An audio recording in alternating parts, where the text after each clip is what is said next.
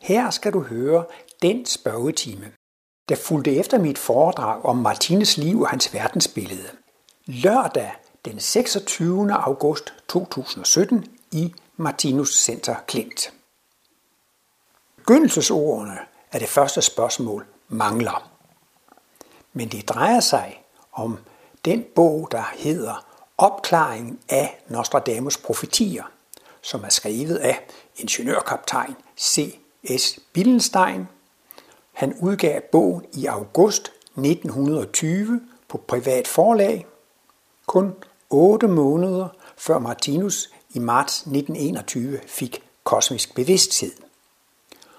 Og det er meget interessant, at Billenstein i sit forord bruger vendingen, at profetierne de viser, at der skulle udgå en mægtig religiøs forkyndelse fra vort gamle danske fædreland. Og den skulle bringe Kristi læres endelige sejr. Og der står, at den var bestemt til at skulle fremkomme i året 1920, og det er jo så altså kun nogle få måneder før Martinus faktisk fik den kosmiske bevidsthed, der satte ham i stand til at skrive det tredje testamente, som jo er faktisk Kristi læres endelige sejr. Martinus selv bruger netop vendingen, at hans værk det skal være medvirkende til at fuldkommen gøre kristendommen. C.S. Billensteins bog Opklaringen af Nostradamus profetier er udgivet i 1920. Her kan du høre de første ord i indledningen på side 9. Man har altid betragtet Nostradamus profetier som en mærkelig og hemmelighedsfuld bog og været forberedt på, at den ville bringe overraskelser. Der findes forskellige udtalelser i profetierne, der nødvendigvis må tydes i den retning, men at det skulle være deres bestemmelse at bringe verden en mægtig religiøs forkyndelse om Kristi læres endelige sejr. At denne var bestemt til at skulle fremkomme i året 1920, og at det ved profetiernes fremkomst har været bestemt, at denne først skulle forkyndes i vort gamle danske fædreland. Alt dette er sikkert langt over, hvad selv den dristigste fantasi ville have formået at forestille sig. Men det interessante er jo, at Martinus værk, det tredje testamente, det er jo på en måde en mægtig religiøs forkyndelse om Kristi læres endelige sejr i form af den intellektualiserede og videnskabelige gjorte kristendom. Så her fortsætter vi ind i spørgetimen.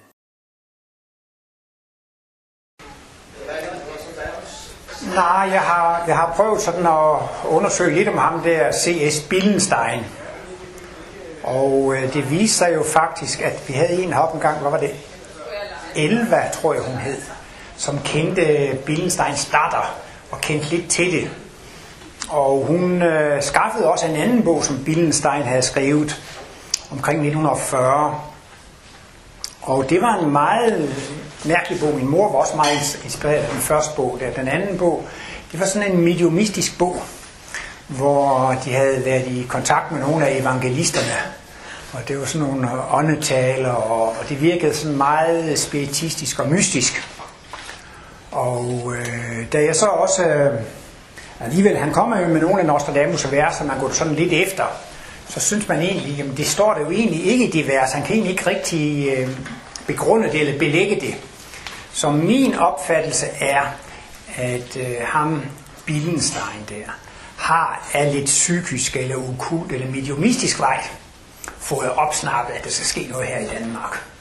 Og så har han jo så ud fra den overbevisning gået og kigget efter, kunne der nu være noget i øh, bogen der, som, som, som tyder på noget. Men han har i hvert fald fundet øh, to vers, hvor der står altså prinsen af Danmark, eller fyrsten af Danmark. Og det er nok ikke prins Frederik, han tænker på. Men det kunne det godt være. Og et af de mest interessante vers, det er et vers, hvor der står, Nostradamus' fødested Mangsolle, et eller andet sted nede i Frankrig, og så pyramiden, og så kongen af Danmark, de står i det samme firelinjede vers. Altså oprindeligt mener man, at der har været 1000 firelinjede vers, men det er i hvert fald kun bevaret 962. Det, det skulle ligesom være 10 centurier, altså en centurie, det er sådan en samling af 100 vers. Og dem har man så fundet i hvert fald 962 af. Det synes, der mangler lige en lille smule i de der firelinjede vers. Og det skriver han jo noget om, at det er jo egentlig lidt usædvanligt, at Nile deltager med pyramiden, og prinsen af Danmark, og så Nostradamus selv, at de bliver koblet sammen. Men den måde, som Billenstein skriver det på der i, i indledningen, hvis man læser det lidt nærmere, så tyder det næsten på, at Billenstein tror, at det er ham, synes jeg, hvis man er lidt kritisk til det, at, at det faktisk er Billenstein, der tror, at hans tolkning af øh, Nostradamus vil få så stor betydning, at, at han ligesom næsten overdriver sig selv lidt. Men Martinus han øh, læste en Nostradamus-bog af en relativt kendt dansk, der hedder Holenberg. Det er måske også nogle af jer, der kender Holenberg. Han har skrevet bøger om, om pyramider og astrologi og sådan noget. Ej, det synes Martinus ikke noget særligt om. Fordi det, der er så usædvanligt ved den her bog, det er så, at der findes et specielt kapitel i den her bog, som hedder Den nye tro. Og det har jeg så ikke set i nogen som helst andre øh, tolkninger af, af Nostradamus. Og det tror jeg så altså ligesom altså, at han måske er lidt, er lidt mediumistisk vej har fået opsnappet, at øh, der skal komme sådan en ny åndsvidenskab, den skal komme fra Danmark af. Øh, ja, jeg prøver måske ikke at læse, men altså, der er et kapitel, der hedder Den nye tro. Men på fransk, så er det altså loi, la loi, og det er altså loven. Og i stedet for den nye, det, det er jo mere karakteristisk for Martinus værk, at det er den nye lov, men han har altså alligevel været så religiøs på en eller anden måde, så han synes, at den nye lov skulle på dansk oversættes til, altså den nye øh, tro. Så, men altså, der er der mange forskellige øh, ting, han hæfter sig ved. Han er blandt andet inde på, at denne, øh, jeg tror det står sabæiske lærme, eller sådan et eller andet mærkeligt ord, altså denne øh, hedenske skik, eller sådan noget, med at brænde ligene skal ophøre. Og det er jo noget, Martinus går meget ind på i bisættelse for eksempel. Og der kommer sådan jo også karakter, karakteristika om det nye tro, at man skal bort fra, fra, fra kirker og paver og religiøse autoriteter. Det er det personlige gudsforhold, der skal komme i, i, øh, i centrum. At der ikke skal være mellem, mellem en selv og Gud. Og, og læser man så hele det der kapitel om tolk, altså karakteristikken af øh, den nye tro, så må man sige, at øh, der er mange usædvanlige ting, som man synes som passer godt med, med Martinus. Men altså, han skrev jo så også, han skrev i det der 1920, men det er som om, han næsten overvurderer betydningen af sin egen bog. Det virker næsten som om, at han tror, at det er hans nøgle og hans afsløring, som skal få så stor en, en betydning. Men Martinus, han kunne godt lide den bog. Nej, Hulenberg skrev jo ikke noget om den nye tro, men uh, her stod der jo en række ting, der ville karakterisere den nye tro. Det kunne Martinus, han synes jo, det var jo, ja, det lyder måske lidt mærkeligt for jer, men Martinus var alligevel glad nok for at få nogle bekræftelser på, at det han skrev var rigtigt. Altså han, han, han skrev jo, han vidste jo, det var rigtigt, men det var da lidt, lidt sjovt en gang lige at få lidt respons på, at det var nogenlunde rigtigt. Og nu skal I så høre en mærkelig historie. Det er, kan vi godt røbe, at det er Solvej Langkilde, som har givet Martinus en julegave på et tidspunkt, eller en fødselsdagsgave. Og det var bogen om Uri Geller, skrevet af André Buharish. Og jeg tror, det er 1973. Og jeg kiggede den bog, så det var da, det var da helt utroligt. Og før omtalte Bertil Ekstrøm, det var noget med UFO, og sådan, han sagde, det er jo det rene, det er det rene svindel og sådan noget. Men uh, Martinus, han kunne godt lide den bog. Og så siger han, jamen den bog, den bekræfter jo nærmest det, jeg skriver.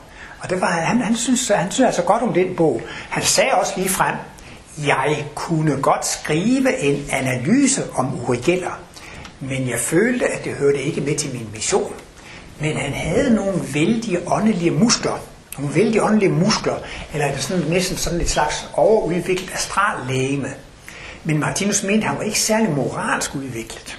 Altså ligesom det kan være nogle bodybuilder, hvis de får nogle proteiner og går i fitnesscenter, så kan de få nogle vældige muskler på det område.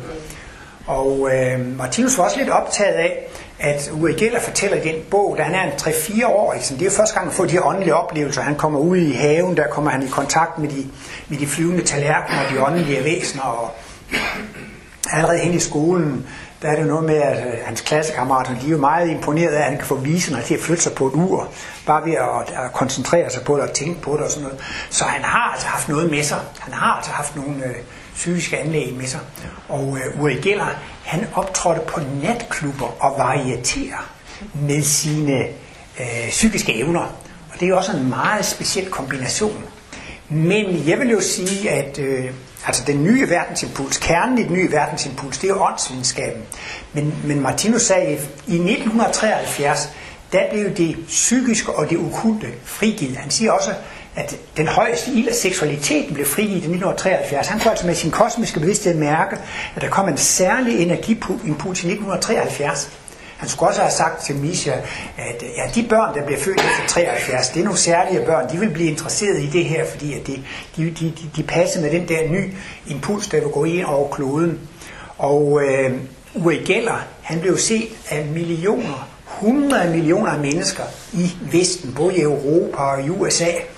Og han kom jo i fjernsynet og lavede store shows.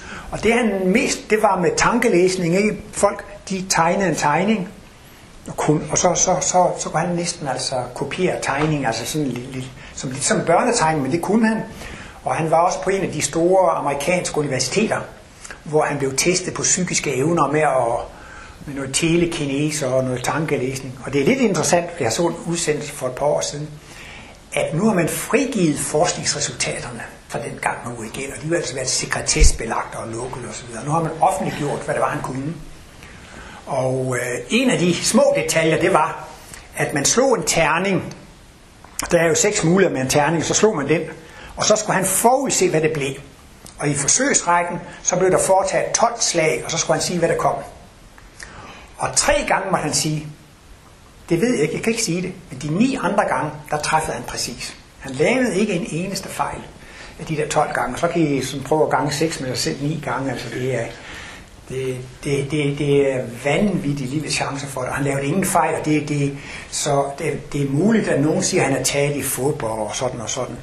Men Martinus syntes alligevel, at det, det var noget, som bekræftede. Men det jeg vil sige, det var, at, at Uri Geller var jo også med til at få det psykiske og det okulte ind i millioner hjem. Så på den måde, så var han jo alligevel en del af den nye verdensimpuls. Og så er det bare min egen tanke, hvordan bliver man uddannet til at kan gøre sig på scenen og i fjernsyn og sådan noget, jamen så er det da klart, så er det da en god træning at gå i natklubber og varieté og så videre. Altså, så på en eller anden måde, så, så har han jo faktisk trænet i det små, før han skulle helt op på verdensscenen og ud i 100 millioner hjem. Og I kender også det der med ugerne, ikke sandt? At, at så, så, så var det det med ugerne, og så gik der nogle uger, og det kom jo så mange rapporter det ur har ikke gået i 10 år, det år har ikke gået i et halvt år, 10 år, klik, klik, klik, så eller tik, tik, så gik det i gang. Der er et sommerhus hernede der klokken. Det er fordi, at der boede en urmager der engang. Og så er der vitsen med urmageren, der gik og tikkede, og konen, der kom bagefter og takkede. Nå, men altså, det var bare ligesom, Martinus syntes, at, at det kunne være lidt sjovt at få sådan uh, lidt bekræftelse. Og han sagde ligesom, han syntes, at det, der stod i den bog, bekræftede. Men altså, der er jo gælder så også kontakt med nogle UFO'er, og, og de, de kunne starte båndoptagerne og indtale en besked, og den kunne afspilles bagefter. Der var mange meget, meget mystiske ting, og det tog Bertel Ekstrøm jo meget hårdt. Det var der svindel og sådan noget, men og det var en gang, at øh, i kontoret, der vi jo i gælder, så var der ni blyanter, eller ni penne, eller kuglepenne på skrivebordet. Og de samlede sig til en trekant, og så seks udløbere. Og det ligner præcis symbol nummer 6, den med trekanten over det levende væsen. Med at der er den lille trekant og de seks løbere der. Altså, de samlede sig nærmest til symbol nummer 6 med god vilje. Og så var der en, jeg kan ikke huske, om han hed Sisha eller Sasha eller et eller andet. Men det står i André på bog, at Uri Gellers ven, Sitka eller hvad han hed, han ville blive den første, som opdagede kundskabens bog.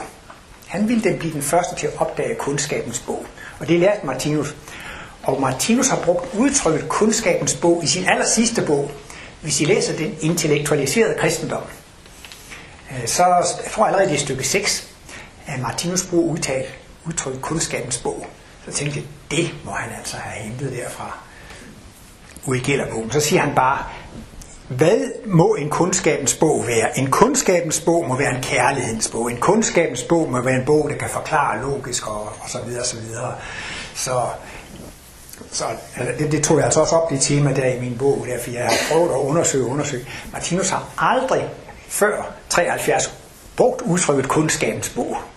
Men altså, jeg synes jo faktisk, at det var sådan et træffende udtryk, at hans værk, det er jo også kundskabens bog. Det er jo den evige visdom, som er inkarneret nu i en videnskabelig form.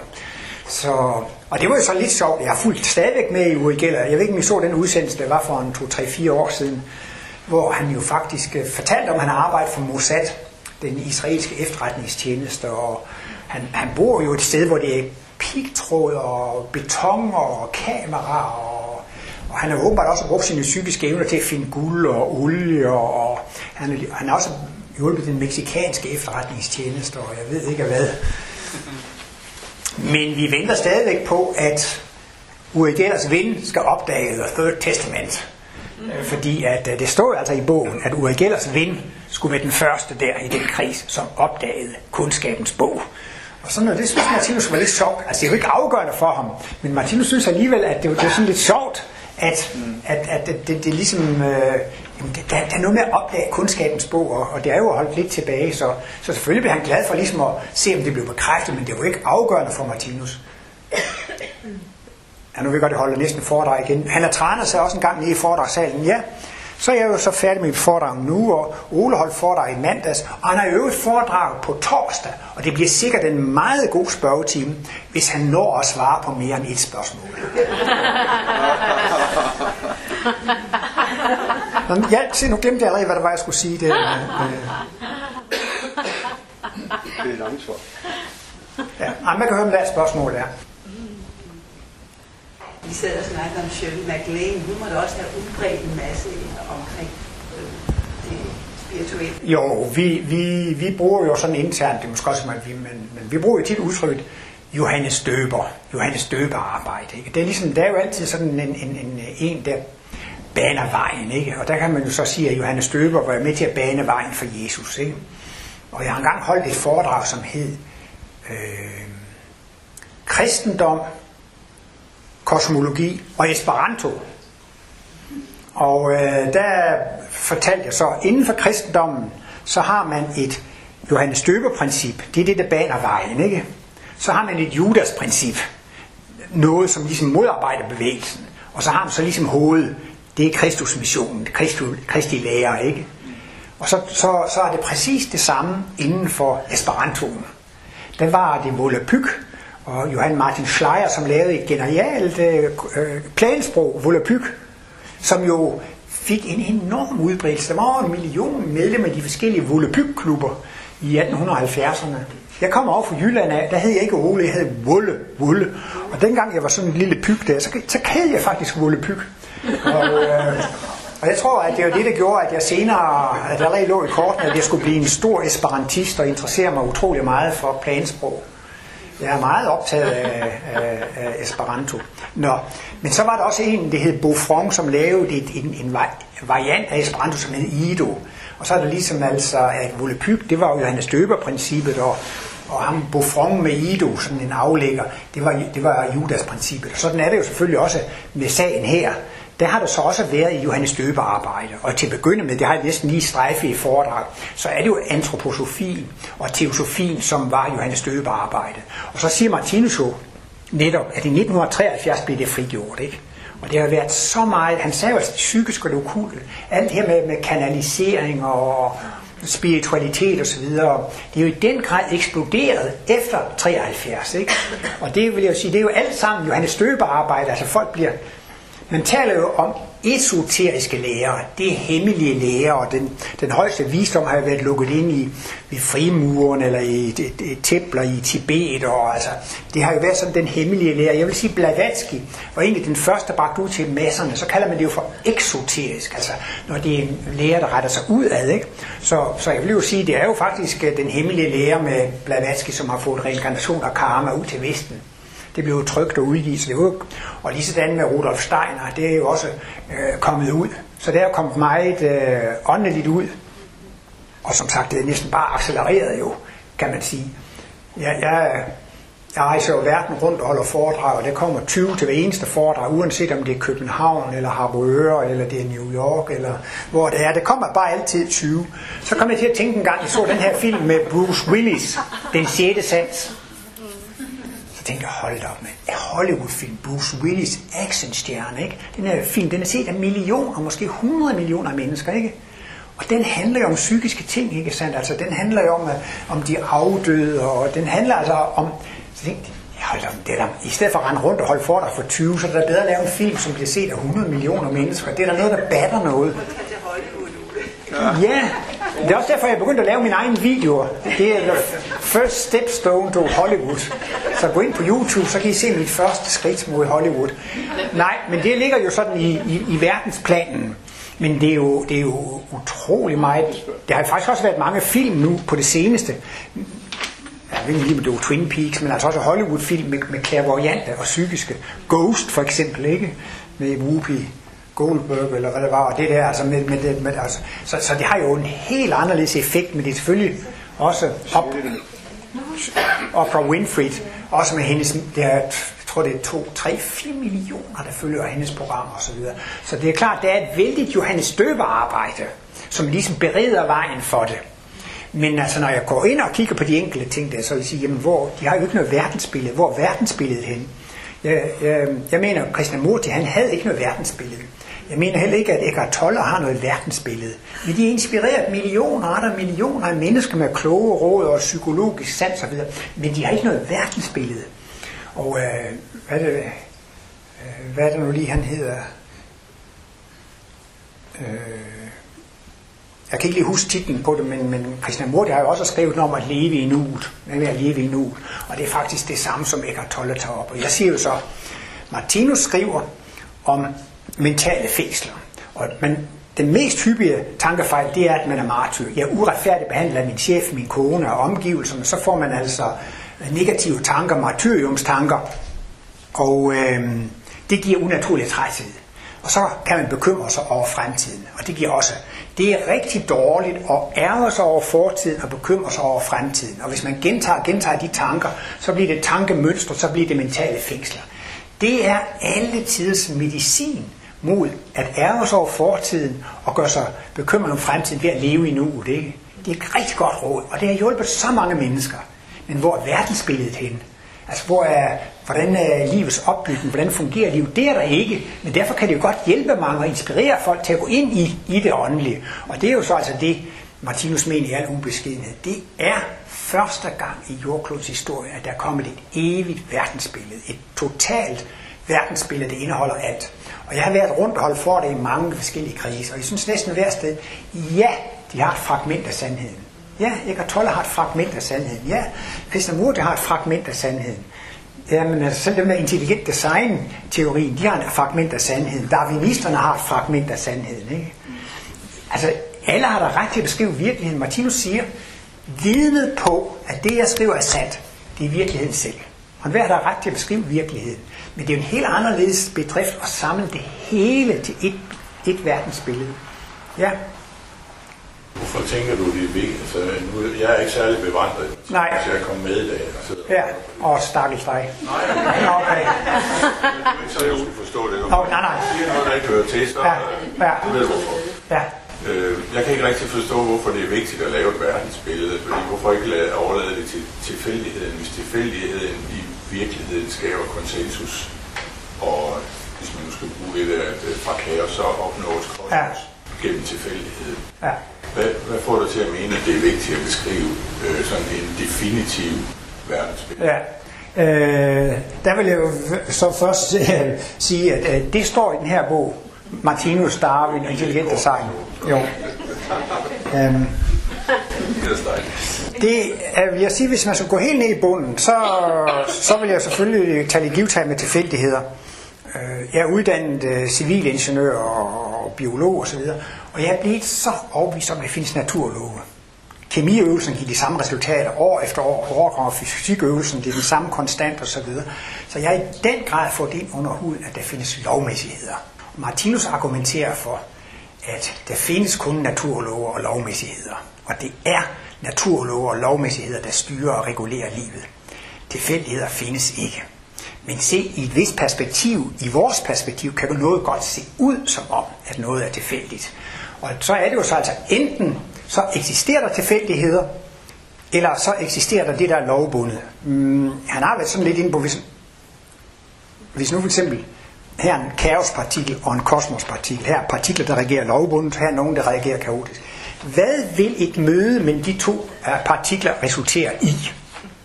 Hvis et møde mellem en kaospartikel og en velordnet partikel bliver kaos, så vil kaos ganske gradvis sprede sig ud over hele universet. Til sidst vil det hele blive kaos. Hvis en lovordnet partikel møder tilfældig, vil det så blive lovordnet, så vil hele det lovordnede. For, for mig at se, er der kun to muligheder. Enten er hele universet styret af tilfældigheder, eller så er hele universet styret lovmæssigheder. Eller så skal man til at forklare, hvordan kan de leve ved siden af hinanden. Hvordan bliver reaktionen mellem noget, der er lovbundet og tilfældigt? Nå, jamen, så kan vi have en boble her med tilfældigheder, og så en boble her med na- natur, med, med lovmæssighed. Ja, netop. Netop. Du, du kan ikke blande dem. De kan kun eksistere hver for sig. Og øhm, det, det synes jeg, at jeg har med mig fra, fra naturvidenskaben, at, at jeg er så overbevist om, at der er lovmæssigheder.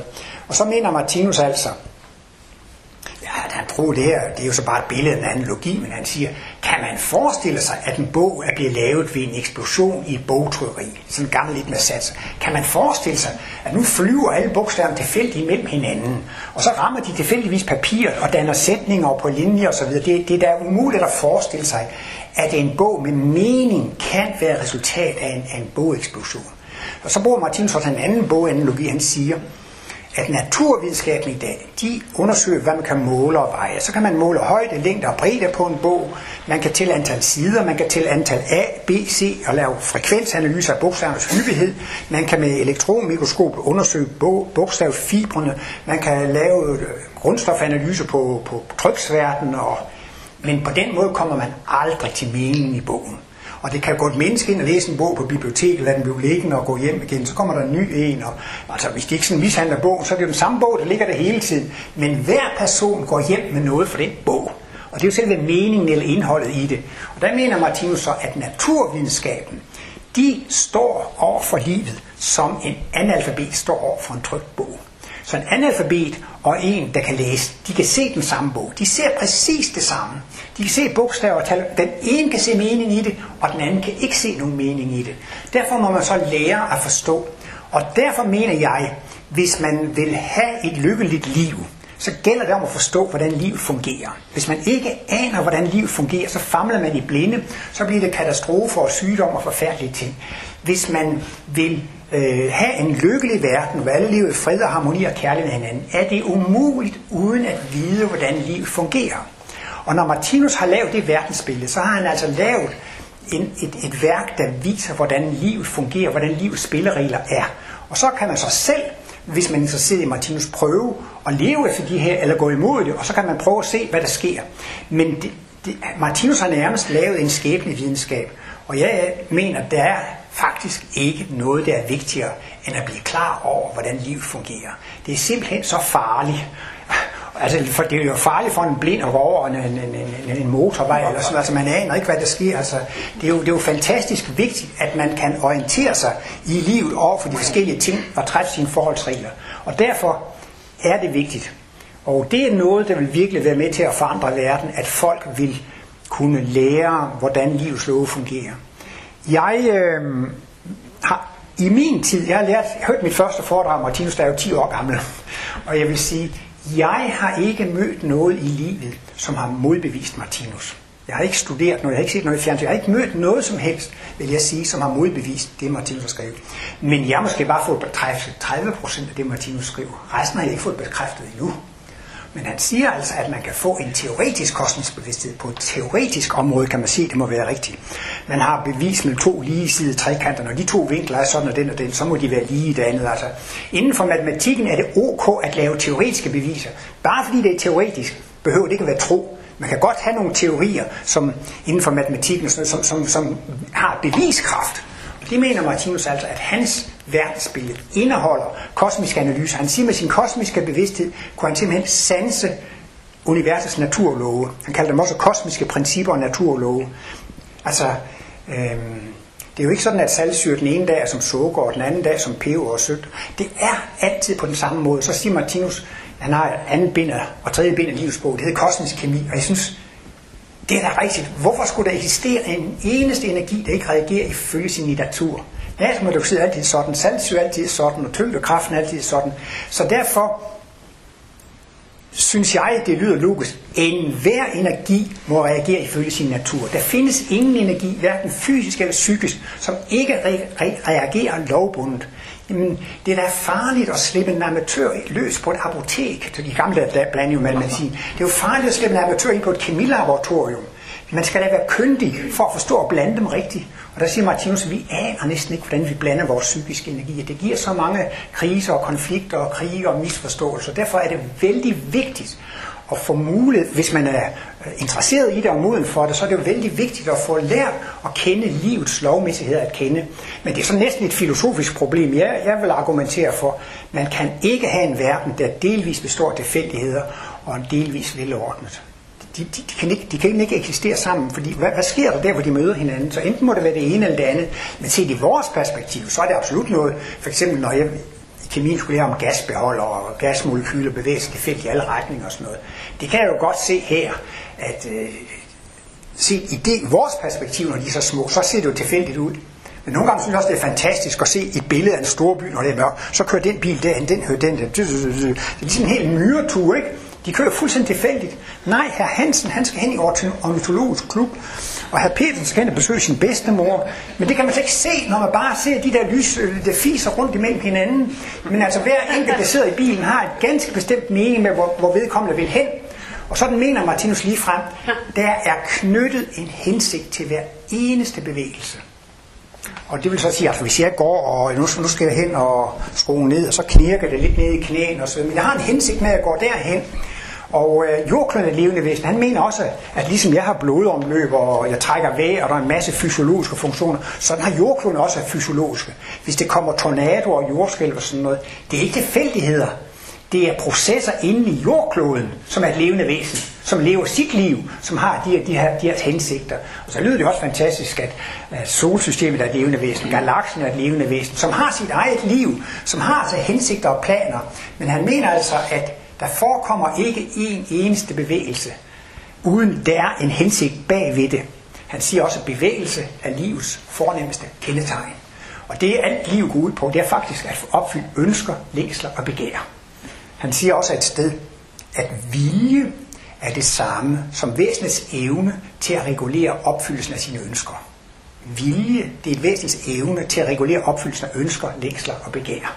Og nogle gange så er den evne lidt ufuldkommen, fordi man ikke har kendskab til livets love. Jeg vil være lykkelig. Så er der en kone, hun vil gerne giftes med den mand, fordi han... Nej, jo, hun, hun vil gerne have den der diamantring.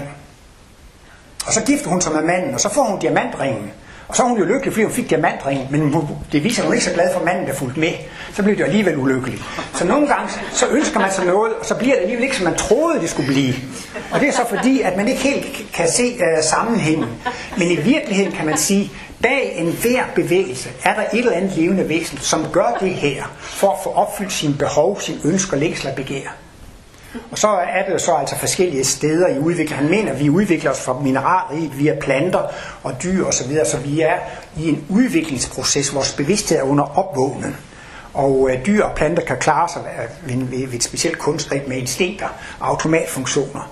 Men efterhånden, så skal vi altså blive selvstændigt tænkende væsener, som selv skal kunne forstå det hele. Vi skal være eksperter både i kærlighed og ukærlighed, for bevidst at kunne vælge at gøre, kun gøre kærlige handlinger, eller være med at gøre de onde. Nogle gange gør man noget i en god hensigt, men det viser sig at blive ondt, fordi man ikke kan overskue det. Og der har man muligheden for at få vejledning ved at studere et verdensbillede. Men altså et helt verdensbillede, det er en total forklaring af, hvordan livet fungerer. Men, øh, ja, det, det, men altså, ja, ja, den der bog, Martinus Darwin, Intelligent Design, der går jeg meget ind på det her med tilfældighedsbegrebet. Og det, der var mit formål med bogen, det var at bygge bro imellem åndsvidenskab og naturvidenskab, og vise alle de øh, fælles ting, der kan bekræfte hinanden. Men jeg vil også tage livtag med et materialistisk livssyn. Og sådan meget kort sagt, så kan man sige, at Martinus mener, at materien, både, både den fysiske, de fysiske partikler og den åndelige, det er materiale for det levende væsen. Hvis man skal opleve noget, skal det være et materiale, man kan opleve igen. Hvis man vil give sig til kende, hvis man vil skabe, man manifestere sig, så må det være et materiale, som man kan manifestere sig igennem. Så primære, det er det levende væsens jeg og dets bevidsthed. Og det bruger som materialet. Men naturvidenskaben siger, at det starter med Big Bang cirka for 14 milliarder år siden, og efter en million år, så opstod de første atomer, og hvornår nu det var osv. Den oprindelige gassky, der bestod af 25% helium og 75% brint, og, og så længere ned ad vejen, så altså og universet opstod ved en tilfældighed, og alle molekylerne i den her oprindelige gassky, de bevæger sig fuldstændig tilfældigt. Og så for, regner man vist nu med 4, 4 milliarder år siden, 4,12 milliarder, opstod de første bakterier nede i dybhavet. De opstod ved en tilfældighed. Så det vil så sige, at naturvidenskaben mener, at det primære i livet er de fysiske partikler. Det er disse fysiske partikler, som har produceret livet. Og de mener også, at det er den fysiske hjerne, som producerer tankerne. Så øh, man må se livet som et biprodukt ved den fysiske materie. Man må se tænkningen som et biprodukt ved den fysiske materie, fordi det er den fysiske hjerne, der producerer det. Og det er jo vendt fuldstændig på hovedet, hvor, hvor naturvidenskaben siger, at den fysiske materie er det primære, og så er livet og, og, og tænkningen, det er et sekundært pro, øh, produkt ved selve den fysiske materie. Og der synes jeg det virkelig, der er en stor kontrast på at sige, at Martinus mener, det er bevidstheden, der er det primære, og alle energi og materie, det er bare et redskab for, at man kan opleve noget igennem disse år, og give sig det kende. Men, men de vender jo helt på det. Det man kan vise ved med alle de her encefalogrammer og tomografer osv., det er jo, at hvis jeg tænker på mad, så lyser det der hjernecenter op, og tænker jeg på sex, så er det det der, og tænker jeg på et sprog, så er det det der. Der er en korrelation imellem aktivitet i et bestemt hjernecenter, og hvad min bevidsthed er optaget af. Men der er ikke påvist noget årsagsforhold. Og der er de fleste naturvidenskabsmænd øh, tilbøjelige til at sige, at det er den fysiske hjerne, som er årsag til de tanker. Eller vi ser bort fra superstrengsteori. Ja, det kan vi også godt gå lidt ind på. Vi har faktisk haft en konference inde på Martinus Institut, hvor Holger Bæk Nielsen havde ovenikøbet lejlighed til at diskutere lidt med ham. Og en af de ting, jeg sagde til Holger Bæk, det var, ja, altså for mig at se, så er superstrengteorien jo ikke teorien om alting. Det er faktisk kun en delmængde af Martinus kosmologi. Det kan jeg da ikke forstå. Kan du bare give mig et eksempel på noget, der ligger udenfor? Ej, det vil have var så sjovt. Ja, det her med streng teori, det lyder måske meget tosset. Men hvis man nu tænker lidt efter, så er det måske ikke helt tosset. Det kunne måske godt være lidt om snakken. Men øh, vi, kan, vi kan føre, hvis I går ind på YouTube og bare skriver konference om Martinus, så kommer det der, den der konference der op med Holger Bæk. Og øh, han er meget intuitiv og meget genial. Men jeg vil tillade mig at karakterisere ham som partikel- og materieforsker. Han er partikel- og materieforsker. Og øh, det Martinus mener, man kan godt være partikel- og materieforsker og finde ud af, hvordan de fungerer. Men de eksisterer kun i livets tjeneste. De eksisterer kun for at... Men så vil jeg så, jeg holdt faktisk et foredrag heroppe i Klint, som øh, jeg kaldte for øh, Martinus kosmologi, et supersymmetrisk verdensbillede. Det vågede jeg mig ud i. Jeg har, jeg har altså sat mig lidt ind i, i, øh, i, i det der strengteori, men øh, øh, det skal jeg ikke lige gentage. Men Martinus har det her øh, x1, det guddommelige noget, det er det element, som består af summen af alle kontraster. Hvis nu man tager alle øh, positive ladninger og alle negative ladninger i verdensalt og lægger dem sammen, hvad bliver så totalladningen? Den bliver 0. Men hvad så hvis vi tager alle magnetiske sydpoler og nordpoler lægger sammen? Jamen, så bliver det også 0. Men hvad nu vi tager alle bevægelser op og ned og øst og vest og syd og nord? Hvor bevæger vi os hen? Vi bevæger os ingen steder hen. Og der arbejder Martinus, altså det er faktisk, det lyder lidt mærkeligt, men det er næsten det mest basale i Martinus kosmologi. Det er dette X1, dette guddommelige noget, som blot eksisterer, som rummer og indeholder alting. Men det er utilgængeligt for sansning. Man kan nemlig ikke opleve alting på én gang. Så det er et ingenting for sanserne, men det er i virkeligheden et alting. Og det er jo faktisk teorien om alting. Altså når man har alt, og han bruger, så det er en analogi, man kan pille alle analogier fra hinanden, men med god vilje kan man godt bruge Martinus analogi. Hvis man har hvidt lys, der går igennem et prisme, så kommer det ud i spektrets farver. Men umiddelbart vil man sige, at det hvide lys er farveløs. Nej, det er ikke farveløst. Indeholder derimod alle farver. Og hele Martinus verdensbillede har som grundvold dette guddommelige noget, som har en eksistens. Dette X1. Og han, han, han, kan ikke, han siger, han kan ikke symbolisere det med andet end en hvid flade, fordi han siger, at det er summen af alting. Det kan ikke både være koldt og varmt. Det kan ikke både være rødt og grønt. Det kan ikke være alle de der ting. Så han kommer til, at der findes et, og han kalder det faktisk altså også for, for stillheden. Det er den universelle balance, der er i alting. Og så er det så, hvis du kan opleve noget grønt, så er det fordi, det røde taget væk. Hvis, hvis du oplever, at øh, det der det er positivt, så er det fordi, der er nogle elektroner, der er flyttet et andet sted hen. Altså det er hele tiden sådan et kontrastforhold. Så derfor bliver hele Martinus verdensbillede faktisk et, et, et sy- symmetrisk verdensbillede. Og Martinus, når du så nævner superstrengteorien, så siger Martinus, naturvidenskaben og åndsvidenskaben, de vil smelte sammen. Når naturvidenskaben bliver mere teoretisk, og Martinus gør en hel del ud af at skrive, at der findes to forskellige forskningsmetoder, og der findes to forskellige tankemetoder. Allerede i stykke 217 i livets bog, det er første gang, han tager det op, og det er tankeprocessen fra neden og tankeprocessen fra oven. Og naturvidenskaben, de måler og vejer og laver tusinder, millioner eksperimenter og arbejder sig ganske gradvist frem. Og de forsker i sandheden. Han siger også, at de forsker også i Guds bevidsthed, altså det evige uendelige. De er på vej til at finde livets mening, men de forsker en meget arbejdsom, og det er især i kraft af intelligensen, man kan arbejde sig op øh, fra neden. Men det, der så er det nye, som sådan, det kan være svært forholde sig til, det er, som Martinus siger, det findes også en intuitiv sansemetode. Altså en sansning fra oven. Man kan komme til tingene af intuitiv vej. Han nævner flere gange professor Bohr og Einstein i sin foredrag og siger, at de havde også adgang til det kosmiske. Inden for deres område, så havde de faktisk intuition. De var, han siger, når de kunne give videnskaben så meget, så var det fordi, de havde adgang til det kosmiske område. De var meget intuitive. Og så er det et af Martins argumenter, man skal også være human og kærlig for at have intuition. Og så bruger han også som bevis for sin udtalelse. Ser man ikke også, at de var meget humane, humane og kærlige mennesker? Så så det er delvis, jeg så også nogle udsendelser en overgang fra Nobelprisuddelingerne i øh, Sverige. Og dengang jeg fulgte med så var det altid øh, en mandlig og en kvindelig student og en journalist, og så var der no- Nobelpristager. Og det var et standardspørgsmål lange år. Hvad forstår de ved intuition? Og jeg vil sige, halvdelen af Nobelprisvinderne havde faktisk den samme, den samme øh, definition som Martinus. Det er tit, man tror, at de regner, der regner, der og og sidst så får de et facit. Men det er faktisk tit hvad den høvrige hørig oplevelse, en intuitiv erkendelse. Altså, de har faktisk fået ideen eller løsningen serveret ovenfra. Og det er det, Martinus kalder sansemetoden for oven, eller forskning for oven. Og så, så går Martinus altså gældende, at da han havde gennemgået den der proces i, i 30-årsalderen, så havde han en fuldt udviklet intuition, en fuldt udviklet forskningsevne, og Martin siger, jeg har ikke fundet på det her. Jeg synes, det er ganske ydmygt, han siger, det er ikke mit verdensbillede, det er ikke noget, jeg har fundet på, det er ikke noget, jeg har udtænkt. Jeg har bare haft en evne til at kunne iagtage det. Og på den måde kan man sige, at videnskab, det skal være udtryk for noget, der kan sanses, der kan opleves. Man skal ikke tro på det, det skal kunne bekræftes. Øh, Martinus siger et sted ganske enkelt, videnskab, det er en dokumentation af kendskærninger.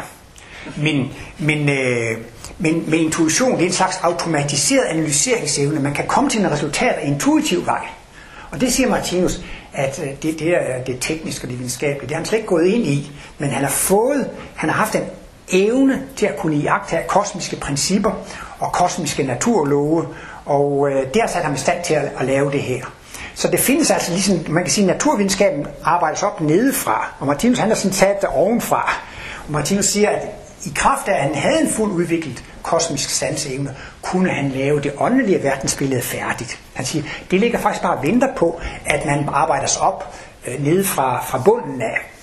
Og så siger han, når videnskaben bliver mere og mere teoretisk, så nærmer den sig åndsvidenskaben. Og nu kommer jeg kom ikke så meget ind på det, men jeg mener i virkeligheden altså, at, øh, at der er en supersymmetri. Jeg kan måske også nøjes med at bare sige en symmetri. Øh, det der det nu med supersymmetri, det er en speciel afdeling inden for standardmodellen. De har den her standardmodel, og det har de lavet, og det er langt hen ad vejen bekræftet eksperimentelt, og de havde den der øh, øh, øh hadron, eller den der partikel collider dernede, og, og de får det hele bekræftet. Og så inden for den teori, der har de så en speciel supersymmetri, hvor man skal kunne bytte om på kraftfelter og partikler. Og øh, på en eller anden måde, så, så synes jeg, der er man så, så alligevel ved at være tæt på Martinus, for det Martinus kan, med sine analyser, det er, at han gør det så utrolig enkelt til sidst, og siger, at det er et jeg, som har en bevidsthed, det virker ind på det, altså at, at, at alting faktisk foregår på den samme måde. Og jeg vil også sige, altså hvis nu altså, de kommer igen med det der, altså de, de, de prøver på at lave en enhedsformel. Man kan have et magnetisk felt, og så kan man have en magnetisk partikel. Man kan have en elektrisk felt, og så en elektrisk partikel. Men de prøver på at finde en eller anden enhed imellem at have et felt og en partikel, som ligesom at, at det her felt og partikel skal opføre sig. Det gør de så den der uh, supersymmetri, der opfører feltet og partiklen sig på samme måde. Man kan, i, I ligning, så kan man bytte om på, på, på felter og på partikler, og så giver det det samme resultat. Og det kalder de så for, for, for supersymmetri. Men, men jeg, jeg synes altså, at det de nærmer sig Martinus ved, det er, at de kan lave det så utroligt enkelt, så de får den samme teori, som gælder for alting. Og dermed ved at være i bunden af Martinus verdensbillede også, med hans analyser altså af x1, det, det, det der eksisterer, og x2 osv., altså, altså i virkeligheden, så tror man, når man kommer til livsmysteriets løsning, at det bliver mere og mere kompliceret. Men folk bliver overrasket, det bliver mere og mere, og mere enkelt og mere og mere principielt. Så på den måde kan man måske alligevel godt forestille mig, at, at strengteorien, eller den der supersymmetri, i hvert fald super, ja, den supersymmetri, kan være med til ligesom at nærme sig til Martinus, fordi de har det det fælles, at Martinus med sin intuition kan udtrykke på en meget enkelt måde, hvordan bevidstheden kan sætte partiklerne i gang. Man lærer jo normalt, at det er partikler og tomrum. Men Martinus siger, nej, det er bevidsthed og tomrum. Altså selvfølgelig og, og nu, nu forsker naturvidenskaben jo meget i vakuum, og de kan finde ud af, at der er jo ikke nogen vakuum, der er ikke nogen vakuumfelter, der er altid noget i tomrummet. Og der kan man, kan man så også sige på en vis måde, når de, når de begynder mere med den der øh, tomrumsforskning, begyndte også at nærme sig åndsvidenskaben. Martinus er jo inde på, at vores krop består af partikler og tomrum. Nej, det er bevidsthed og partikler. Og det er vores bevidsthed, der styrer supermikrokosmiske partikler i vores organisme. Derfor er det bevidstheden, der gør, om vi er raske eller syge, fordi at det er bevidsthedskræfter, der styrer partiklerne. Og dermed så også vil vi tæt inde på det der problem i supersymmetrien. Det her med, hvordan virker et felt ind på en partikel, hvordan er den der vekselvirkning. Så, så på den led kan jeg godt, og det er så også et meget i kraft af, at de er blevet, øh, jeg vil sige, når matematikken går ind i naturvidenskab, så bliver den jo teoretisk. Men altså, naturvidenskaben, de har jo det her med, at, øh, at øh, det skal måles og vejes. Hvis det ikke kan måles og vejes, så, så eksisterer det ikke. Men de skulle egentlig bare holde sig til deres arbejdsområde. De arbejder med ting, der kan måles og vejes. Og der siger Martinus, inden for det område, der er de suveræne. Hvis de virkelig vil holde sig for klar. de har selv erklæret, at vi arbejder inden for det område, der kan måles og vejes. Så laver man en hypotese, og så laver man et eksperiment, og det skal så kunne bekræftes eller afkræftes. Det er videnskab, ikke? Og der mener de er aldeles suveræne inden for det område.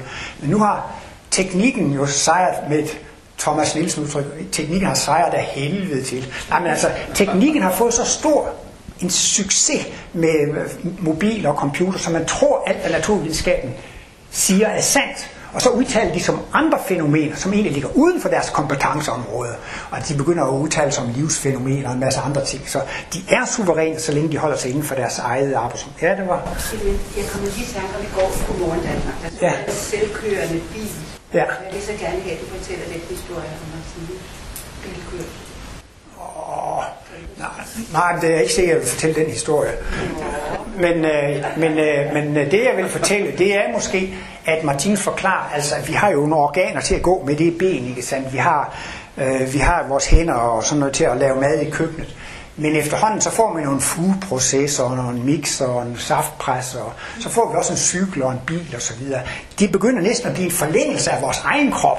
Altså vi begynder næsten altså et befordringsmiddel. Min ben er et befordringsmiddel, men så bliver min bil også et befordringsmiddel. Så på en måde så begynder bilen og fugeprocessoren jo også at blive en del af min krop. Og det er selvfølgelig også lidt interessant, siger Martinus, at øh, apropos intelligent design, at øh, på et eller andet tidspunkt vil alle mange af de her opfindelser, vi gør, også blive indbagt i øh, levende væseners organismer. Så han mener altså også, at hjertet det er et pumpeanlæg i nyrerne, det er et rensningsanlæg i øjet, det er et kamera og hjertet osv. Og, og det er faktisk helt oprindeligt har det været maskiner på fjerne kloder i en fjerne fortid og sådan Det gør det også helt fantastisk, at alle de opfindelser, vi gør, de vil på et tidspunkt kunne bages ind i i kød og blod. Øhm, men jeg ved ikke rigtig, har det... Nej, nej. Jamen, jeg ved ikke, jeg, jeg kender flere historier om Martinus og biler. Nå, ja, men okay. Jamen, det var jo før han fik kosmisk bevidsthed, så havde han jo sådan lidt psykiske evner, og så var der sådan noget marked, og så skulle han så prøve, at det var, det var sådan en eller anden konkurrence, eller sådan et eller andet, øh, sådan en markedsfest, at man skulle prøve at køre bil med bind for øjnene. Og så, så, så var der sådan en eller anden, der var en bag, som ligesom kunne sørge for at øh, holde binden på plads. Og Martinus, han kunne jo køre mellem alle de der forhindringer, uden det skete noget. Men altså, han, han sagde bare, at jeg kunne ligesom mærke, når jeg var ved at køre på noget, så var det ligesom om, han rykkede lidt i benet, eller han synes ligesom, han kunne mærke sådan et lille signal. Men det er da muligt, at Martinus altså på det tidspunkt også han, altså han, fik, han siger, at han fik åben for alle psykiske evner, da han var 30 år, men øh, sandsynligvis havde han også andre. Han, altså, han, han, han havde sådan en vis evne sådan, til at se lidt spøgelser og lidt åndelige ting, og, og der var også nogle antydninger, at han godt kunne lave nogle mirakelhelbredelser, sådan noget, før han fik kosmisk bevidsthed. Så. Men altså, det blev, han fik åbent for alle mulige psykiske evner, da han fik kosmisk bevidsthed. Han kunne mærke, at han kunne gå ud af kroppen, han kunne... Øh, han, han, han var klærvoriant, han kunne mærke andre folks sygdomme, og han kunne en masse ting, men han bad jo om at få det lukket ned, og han skulle slet ikke bruge alle de der.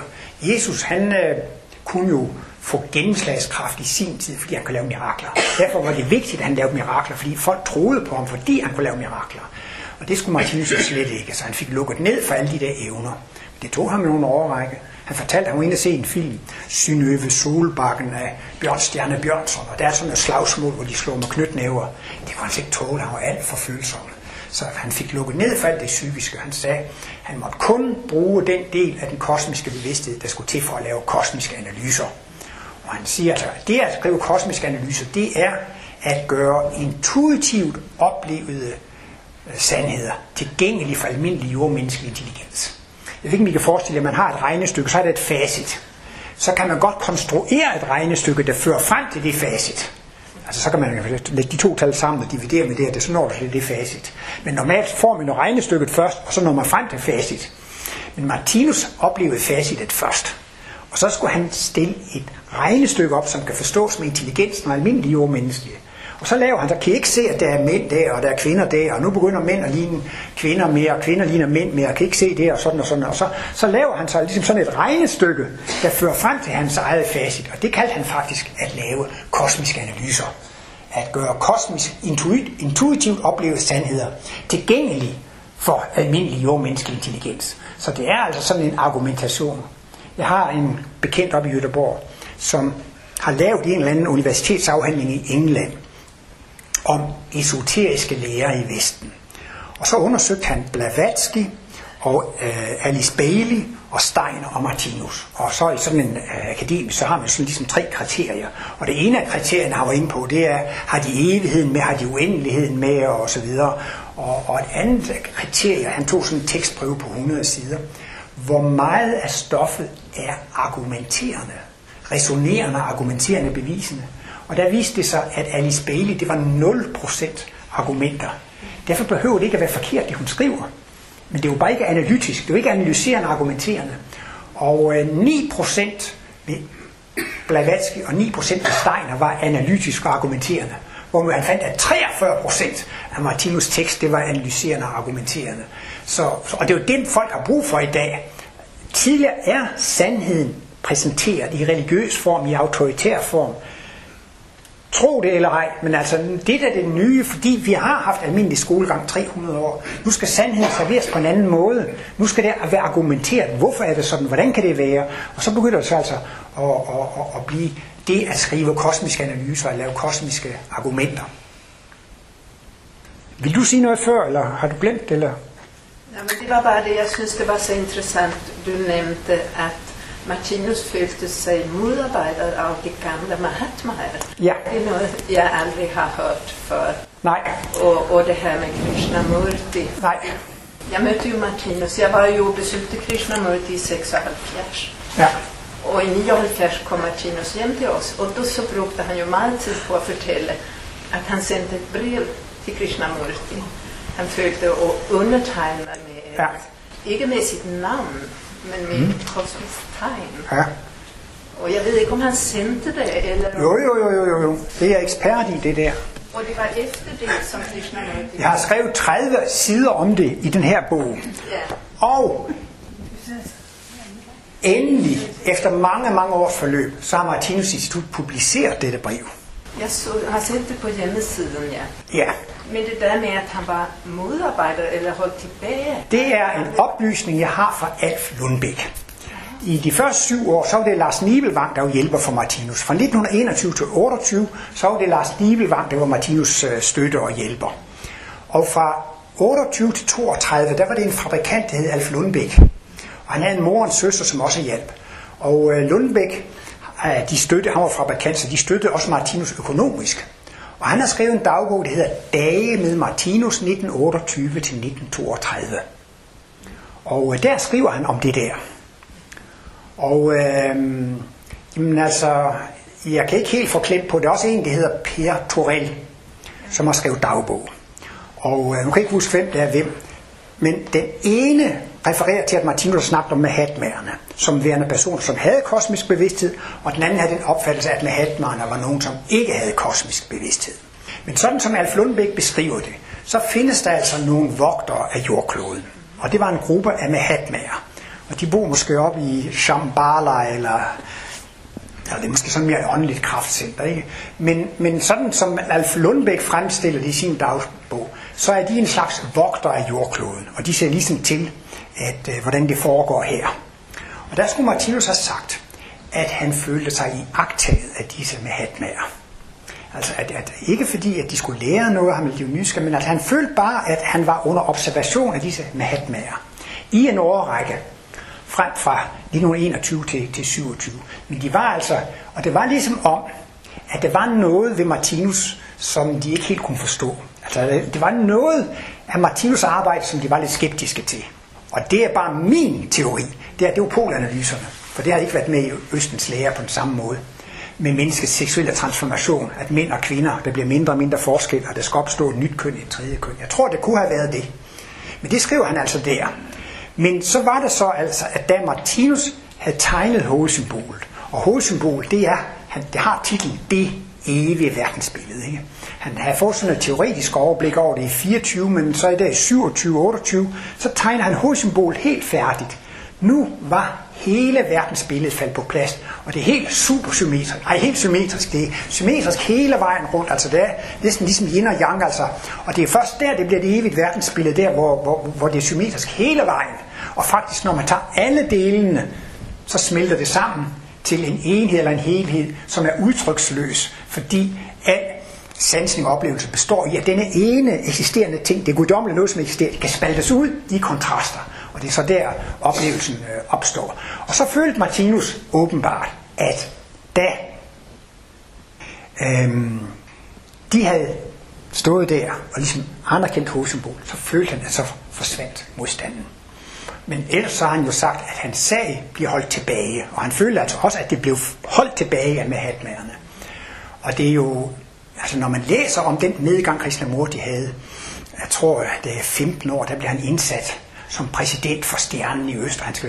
Og, og det, det er jo helt ekstatisk. Altså, det er sådan en stor forsamlingssal, og en ser en kristusfigur, og det er altså sådan næsten helt adventistisk stemning, og det, det, det er enormt høje energi omkring det. Altså nu er der også min variant, men det er ligesom om, at de der med hatten har satset på Morty en årrække, fordi der er en vældig kraft bagved det. Og det er altså min egen teori, at der når man var frem til 28, så anerkender de Martinus arbejde, og så falder hele orden af stjernen i øst fra hinanden. Men jeg kan sige dig, at i 1923, i 1923, der har Martinus fået kosmisk bevidsthed, og der var han så inde og høre Annie Besant holde foredrag i Otfellopalæet. Og Annie Besant holdt tusindvis, 3, 4, 5.000 foredrag om Krishnamurti som det kommende verdenslærer. Og det overværede Martinus. Og kort tid efter, så siger han, at han fik en meget stærk åndelig impuls om, at han skulle skrive et brev til Krishnamurti. Du kender også Solvej Langkilde. Hun var engang med til et torsdagsmøde på Det var just jo også tit. Og så har Solvej gjort et notat fra et af torsdagsmøderne. Og der har Solvej sagt, at Martinus udtrykte ligefrem sådan, at han følte det, som om han fik ordre fra den åndelige verden til at skrive et brev til Krishnamurti. En meget stærk intuitiv impuls. Og det skulle være for at spare, spare meget sorg og, og problemer for, for alle parter. Så der følte Martinus altså meget stærkt, at han skulle skrive til Krishnamurti, at den nye verdensoplysning, den nye verdenslære, den ville komme til at udgå fra Danmark. Det skrev han så på dansk, og det blev sendt der den 4. december 1924. Men det var skrevet på dansk, og øh, han fik sådan set aldrig direkte svar på det, fordi Martinus sagde, han ville være anonym. Martinus har ikke skrevet noget endnu, han har ikke manifesteret sig, han har bare arbejdet helt anonymt og i hemmelighed. Og han følte, at han ville ikke have, at der var nogen, der skulle opsøge ham, rent fysisk. Eller, så, så derfor ville Martinus ikke underskrive med, øh, med, med. Og så er det jo klart, så får man jo ikke svar på den måde. Men sommeren 1925, så holdt Orden Stjernen af Øst et stort møde i Ommen i Holland. Og det var så der, det var deres store øh, årsmøde. Men Krishnamurti, han havde et sted over Ojai i Kalifornien, hvor hans bror også var. Annie Besant, hun adopterede to brødre. Og det var så altså Krishnamurti og hans bror. Og broren var syg, så rejste Krishnamurti til Kalifornien, og så gav Annie Besant, hun gav den gas på den der sommerkongres i Holland. Det var i Ommen, det var måske en 3.000 deltagere, de sov i telt, og det var et kæmpe stor herregård osv. Og så står Annie Besant frem og siger, nu kan jeg sige det, jeg har talt med jordklodånden Sanat Kumara, kongen. Kongen har givet mig besked om, at Krishnamurti er den kommende verdenslærer. Sanat Kumar, kongen, har fortalt mig, hvem de 12 disciple skal være. Og hun var selv en af disciplene, af de 12 disciple. Og der var tre inden for liberal katolsk kirke, som skulle være, og så var der også tre inden for det teosofiske samfund, som skulle være blandt de, de der. Og kongen har befalet, og kongen har sagt, at det er det og det. Så bagefter, altså det der brev blev sendt i december 24, og det kom så i 25, så snakkede Nibelvang og Martinus, og Nibelvang fulgte jo med i alt sådan noget. Og så ved jeg, at Martinus sagde, at kongen har befalet, og kongen har sagt. De oplevede det som et svar på Martinus brev. At det var afvist, fordi kongen har sagt, kongen har befalet. Og så Nibelvang kunne heller ikke dyse. Han skrev 23 sider, også på dansk, til formanden for øh, stjernen, eller for, for teosofien, det var Annie Besant, hvor han så gør gældende, at det står i øh, fonddatsen for den øh, for orden af stjernen i øst, at det skal berede vejen for den kommende verdenslærer, de skal hjælpe og sådan og sådan. Martinus var ikke særlig glad for, at Nibelvang ville skrive det brev, men Martinus han forbød jo ikke folk, og så måtte han jo gøre det. Men hvordan skal Nibelvang argumentere for, at Martinus er den kommende verdenslærer, når han ikke har tegnet nogle symboler endnu, når han ikke har skrevet nogle bøger? Hvordan skal man så argumentere for det? Og det prøver han jo så på at argumentere. Så det blev altså sendt Martinus brev personligt til Krishnamurti, og Nibelvangs brev til Annie og jeg har faktisk prøvet at skrive til både Teosofisk Selskab i Indien og Orden og sådan noget, mm, og spurgt, om de skulle have nogle to breve på dansk. Og, og jeg tror, jeg skrev tre steder til USA, også, sådan, men, men der er ikke nogen, der har nogle breve på dansk. Og jeg vil også tro, at de er jo sendt til Orden af Stjernen i Øst, og da Krishnamurti opløste ordenen, så var han jo ikke interesseret i at gemme de der gamle papirer for ordnerne, og det var jo egentlig ikke officielt inden for teosofisk. Så, mm, så derfor følte Martinus, at vi alligevel havde fået svar på, at det var afvist. Altså, det var, det var en afvisning på brevene. Og så skal der så faktisk gå 30 år, inden Martinus selv møder Krishnamurti. Der var jo en dame, der hed Anna Ørnsholt, som var sekretær først for den store plantefysiolog Dr. Bose, og senere var hun faktisk sekretær for præsident Nero. Der har jo været en bog, der hedder Bhakti, øh, som lige er blevet udgivet for en 5-6 år siden, som handler om to danske kvinder i Indien. Og den ene af dem, det er Erna Ørtsholt, men det er klart, det er Anna Ørtsholt der. Så hun øh, var jo sådan lidt på høj, hun kendte jo sådan de, de, de store berømtheder der. Hun kendte også ham der Emil Sørensen, Sunyata og øh, Rabindranath Tagore og Krishnamurti og så videre. Så, så da Martinus blev inviteret til at holde foredrag i Japan, så besøgte han Anna Ørtsholt på vejen hjem i december 54. Og så synes Anna Ørnsholt, at Martinus skulle møde Krishnamurti. Og det var lidt svært, men det sidst lykkedes det at komme til et sted, hvor, man, hvor Krishnamurti havde haft spørgetime. Og så sidder Martinus sammen med Anna Ørnsholt og, og hører på den der spørgetime. Og så er det et sted, så bliver Krishnamurti vred. Så visker Martinus til Anna Ørnsholt, hvad, hvad, hvad, hvad siger han? Jo, øh, siger Anna, han, han siger, nu har jeg fortalt jer, nu har jeg sagt det til jer i 20 år, og jeg ikke forstået det endnu. Nå, sagde Martinus, så har han nok ikke forklaret det godt nok. men men jeg, jeg har selv læst lidt af Krishnamurti. Han var ret barsk mod sin tilhører. Og han var faktisk sådan lidt streng med at skille dem ud, og de ikke forstod det, de skulle gøre sådan og sådan. Så. Og så møder han jo så Krishnamurti efter spørgetimen. Hilser Martinus Borm. Og så spørger Krishnamurti til Martinus, har du noget at spørge om? Øh, det, nej, Martinus har ikke lige noget at spørge om. Så siger Martinus, så vil Martinus gerne rose ham. Og så siger Martinus, han synes, det var fint, det var stort, det var flot, at han frivilligt havde frasagt sig verdenslærerrollen. Det er da alligevel ikke så dårligt, hvis man er blevet udpeget og ophøjet til at være verdenslærer. Og så er man så ydmyg, man siger, nej tak, det vil ikke være. Så det roste Martinus ham for. Og så sagde Krishnamurti, det er historie nu. Og, så bliver det ikke så ret meget mere ud af den der samtale. Men det, jeg synes, det er sjovt, det er Martinus forklarer, at, at det er ikke noget, der er afsluttet, før hele kredsløbet har været rundt.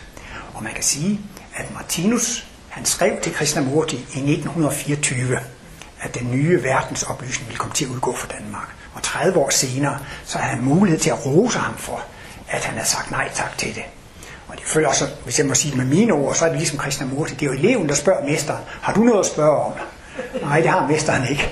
Hvorimod mesteren godt kan rose eleven og sige, det var, det var fint og sådan. Og så siger Martinus, han skriver også i de der Indiens breve, at på vejen derover, så mellemlandede han i Rom. Og der så han Krishnamurti i lufthavnen. Og så siger Martinus, han ville gerne have snakket med ham, eller, men siger Martinus, han var jo alene, han havde ingen tolk, og Martinus kunne jo overhovedet ikke snakke engelsk. Men Martinus skriver så også, eller siger, at han kunne se, at Krishnamurti havde et tyndsligt nervesystem. Lige siden han var 14-15 år, blev han hjernevasket til at tro, at han skulle være verdens. Og jeg har læst, øh, at ham Ledbetter, som er en af de fire store, det er jo øh, Blavatsky og Bailey og Besant, og så er det så Ledbetter, som havde psykiske evner. Han arbejdede med Krishnamurti, da han var 14 år. Og han kunne så hver aften bringe ham i en slags trance. Sådan, når Krishnamurti sov, kom han i kontakt med en åndelig mester, som dikterede ham, hvad han skulle skrive. Og så om morgenen, så skrev Krishnamurti det, som mesteren havde dikteret ham. Og det stod på i flere måneder. Og alt det der, det blev så samlet til en bog, som hedder Ved Mesterens Fødder som blev udgivet under pseudonymet Alcyone, men det var altså Krishnamurti. Og så kom der jo en vældig kritik af, at han altså ikke kunne skrive det der, det er noget besandt og lidt bedre. Så har, har lidt bedre udgivet en bog, hvor han forklarer om de der ting.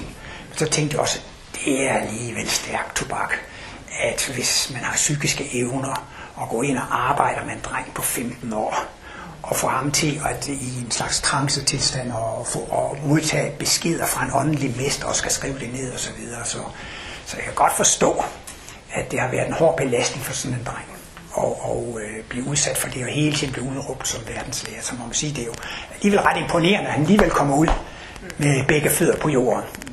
I 1929, der, der frasiger han det. Jeg kan lige sige, at Martinus er født i 1890, og Krishnamurti i 95. Og de døde også med fem års mellemrum. Martinus døde i 81, og han døde i 86. Kom han. Jeg har altid set de tre som er de kom ned samtidig. Ja, altså Steiner, han var jo med i Teosofisk Selskab, og han var med der i 1911, da Krishnamurti bliver adopteret og bliver udråbt til at skal være udset til at være den kommende. Men han skulle være redskab for Lord Maitreya, Bodhisattva, Messias. Altså, de forestilles ligesom, at det var en høj ånd, der skulle besætte ham. Altså ligesom vi taler om Kristus som Messias, så taler vi om Bodhisattva, og alle de store verdensreligioner har jo en eller anden øh, lære om, at når det kniber, så kommer de store mestre, men de har ligesom forestillet sig, at han skulle være vehicle, altså køretøj, redskab for den høje mester. Så de kunne ikke vide det endnu, om, om han blev det, og derfor blev de også lidt utålmodige, da Krishnamurti blev 30 år i 1925. Der var det også, hun gik ud og erklærede, at han er den kommende verdenslærer.